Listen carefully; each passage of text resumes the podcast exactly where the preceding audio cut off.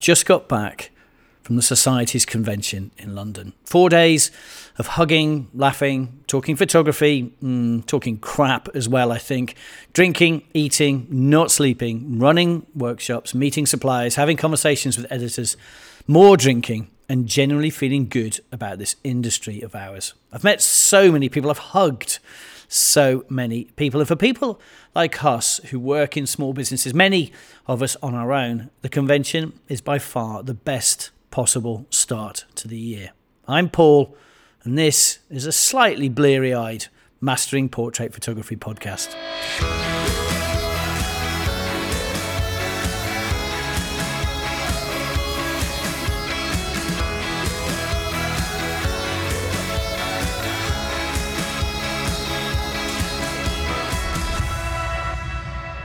Well, hello, one and all. Um, coming back down after uh, the annual convention is a little bit of a task. I needed to sleep quite a lot and to eat, well, something sensible, if I'm honest, rather than a diet of beer and carbs. Uh, on the nights of the awards themselves, I look over, it's about two o'clock in the morning, and I see Sarah sat in a corner eating the world's largest packet of popcorn. And you do know what it's like when you get the munchies. There's nothing quite like sugary, salty goodness of popcorn. The hardest part of huge conventions for me is always that I struggle to place people. So it's slightly stressful and it's not really made any easier by the fact that a lot of people only know me because they've heard my voice on the podcast.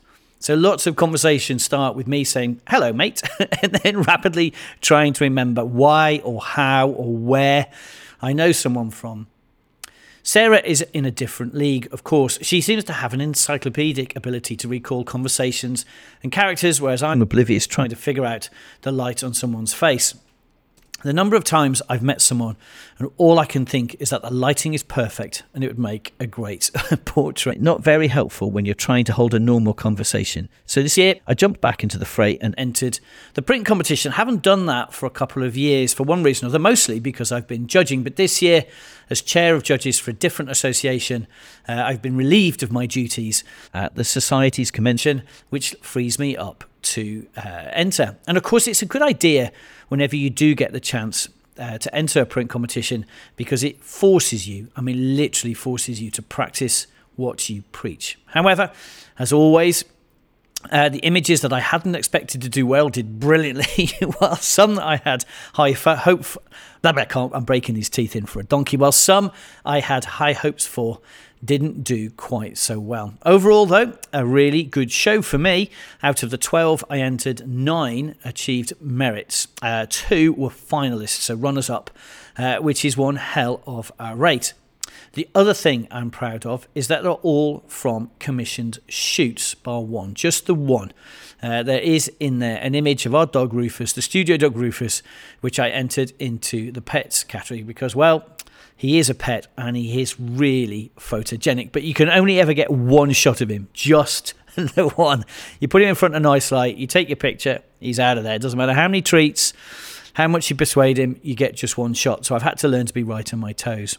Anyway, all respect to the judges, as in my opinion at least, there was no doubt that when it got to the final three images in each and every category, and that includes the ones I did and didn't do well in, I don't think you could argue that they didn't warrant uh, the placing that they gave them. Though for me this year, uh, I was a little bit of the bridesmaid, not quite the bride next year. You know, next year. Because there's always that thing when you pick out your images that this time, this time, that's that particular picture is going to do well. Think about it. You wouldn't enter if you didn't really believe that you were going to win. You wouldn't pay the fees. You wouldn't spend the time prepping. You wouldn't spend the time printing if you really and truly didn't believe that particular image stood a chance. But as ever, it's a little bit of a lottery, if I'm honest. I think I did all right uh, on guessing, but there's a, one image in particular that I thought would do much better than it did, and it really didn't score very well. It didn't quite put me on the wooden spoon. Yep, there is a wooden spoon floating around, uh, which has been going for years. My name is on it from one year, but thankfully not this year. For the and that's for the entrant who scores the lowest out of all the people um, who are involved uh, with that particular competition. But at least you get to take one prize home.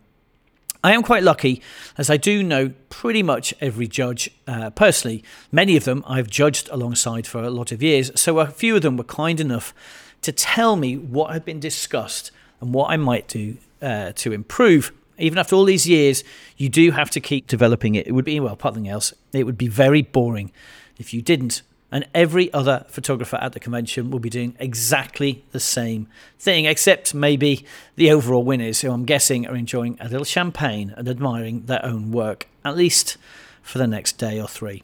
Anyway, it turns out one errant shiny button and one pair of shoes that I could have placed more prominently, and I might just have made it to be the bride, not the bridesmaid. This year's target the one coming up, that is 2024, is to get my shit together on the post production side. All my life, I've constructed images in camera and not really needed to focus too much on Photoshop, though I do love the power of it and I really love the whole process of putting an image together. But I really do think it's time for me to up my game with Adobe's finest. Uh, there were also a ton of meetings, some formally arranged, with others being far more impromptu and involving a pint. It was so good to see the people who make many of our bespoke products. So we saw Graphistudio, we saw Kaleidoscope. These guys supply the stuff that we supply our clients. It was wonderful uh, to catch up with them, as well as the editors of various magazines that I write for. Uh, though that does now mean there's a load of work uh, for me to do and the corresponding deadlines to contend with. And if that weren't enough, and there was certainly plenty going on, there is, of course, an entire program of workshops. And this year, Sarah and I were having a ball running two a superclass on headshots and a masterclass on simple but effective lighting. Both of the workshops, thankfully, were chock full. The second, the masterclass, was standing room only. So a, huge, huge, huge thank you, know who you are, to everyone who came and laughed our way through many hours of creating images. One of the best things about the convention is it really is all about energy. Which brings me neatly, or maybe not so neatly, depending on your view, to the thing that occurred to me this week. And it's a very simple thing it's that you walk energy into the room. Simple thing, huh? It doesn't matter whether you're running a workshop or you're with your client, the energy of the room is almost entirely down to what you bring in with you. And if you don't have it, you can bet your delegates, your audience, or your subjects won't have it either. I am not saying, I'm not saying you need to be loud. I know I am quite loud or out there, uh, but you need to have an energy about your positivity you need to be on a 10. For me, it's reasonably easy. The fact that I have someone in front of me just seems to trigger something in me. It brings out the performer, and it's important that it's a performance and not an act. Authenticity is crucial. The lie of acting will very quickly be found out. A performance, on the other hand, is exactly what it is you and you at the fullest of your ability, being truly present, truly engaged in the moment and the people around you. Sometimes, if I'm honest, I really don't feel up to a shoot or I'm not massively full of energy and I have to take a breath and remember that it's me that drives the shoot. It's me that provides the pulse. It's me that defines it. I have to find whatever it is in me that will define how the shoot or the workshop is going to go. I have to be on a 10, always. I don't know if you've ever heard of it. There's a thing called the Laughter Club. It was first popularized by an Indian physician called Madan Kataria. I think I've pronounced his name correctly. Apologies if I haven't. And this is where groups get together and deliberately laugh. But the effect on the brain, even though they're doing it deliberately and not necessarily for any good reason, has exactly is exactly the same as if you went to a comedy club. The effect on the brain, it doesn't care that the laughter isn't because you're out being entertained. It doesn't care. It doesn't know that the laughter might not be real. It has the same effect on your brain. The trick to this, and this is to take a quote from Wikipedia, is that the brain does not know we're faking it. It's as if you were genuinely, genuinely laughing. It's as if you were genuinely happy. Well, the same is true when you put yourself on a 10.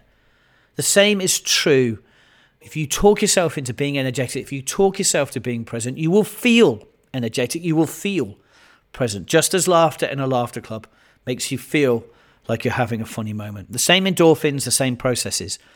So it's not just that you will give out, but that you will end up feeling the same way. Not only will your clients feel it, you will feel it. And this is also the same way I prep to record this podcast. It can't work if I'm not feeling it, so I have to feel it every time. As an aside, today I've been sitting here waiting for the moment to record it uh, because there's been uh, an Amazon delivery waiting and waiting. It's eight stops away, six stops away, and all the way up until it's nearly here. And then I realized I can hear the van, I can hear the driver. So I've just had to leg it down the road, uh, knock on his door and say, Look, they're going to the wrong house. They should be at the studio, uh, and got my delivery. And of course, that puts you in the wrong frame of mind to come back and do the podcast. But I still had to sit, get my head in it and figure out what I wanted to feel, what I wanted to convey. And why bother? I mean, why is it important? Well, if your clients are having a good time, they will, to put it absolutely simply, spend more. Partly because if they've loved it and you've formed positive associations and memories with the shoot, um, partly because if you're working at 100%, you'll be more creative. But if you bring the two together, well, that can only increase the odds of getting your best sales. Anyway, back to the here and now. As I'm busily rebuilding our mastering portrait photography website, something that is slow going, but I am honestly really enjoying it. We will release it in the next few weeks. Um, and I've always loved being a coder, though I was never ever particularly talented at it, talented at it, but it is quite nice to spend time absorbed in HTML, CSS, JavaScript, API documentation. Uh, you know, if you know, you know what I'm talking about. Anywho, Thank you for staying here until the end of this podcast. My target this year is to get back to doing them weekly, which is how I started out. This might not be entirely realistic given the diary that I have, but it is still my ambition. Shorter episodes, but more of them. And well, we'll see. As always, if you have questions or feedback, please do drop me a line. I can always be reached at paul at paulwilkinsonphotography.co.uk. That's paul at paulwilkinsonphotography.co.uk. Or leave us a five star rating on Apple's podcast app as it helps to drive SEO up massively, and every little helps. If you're interested in any of our upcoming workshops, please head to paulwilkinsonphotography.co.uk and uh, then just search out the coaching section, or more simply, just Google Paul Wilkinson Photography Workshops. If you'd like to hear more episodes, they can be found on all popular podcast players or head over to the spiritual home, masteringportraitphotography.com, where you can find the entire back catalogue and a whole heap of other resources dedicated to the art, the craft, and the business of portrait photography. And whatever else you do in the coming week, remember be kind to yourself. Take care.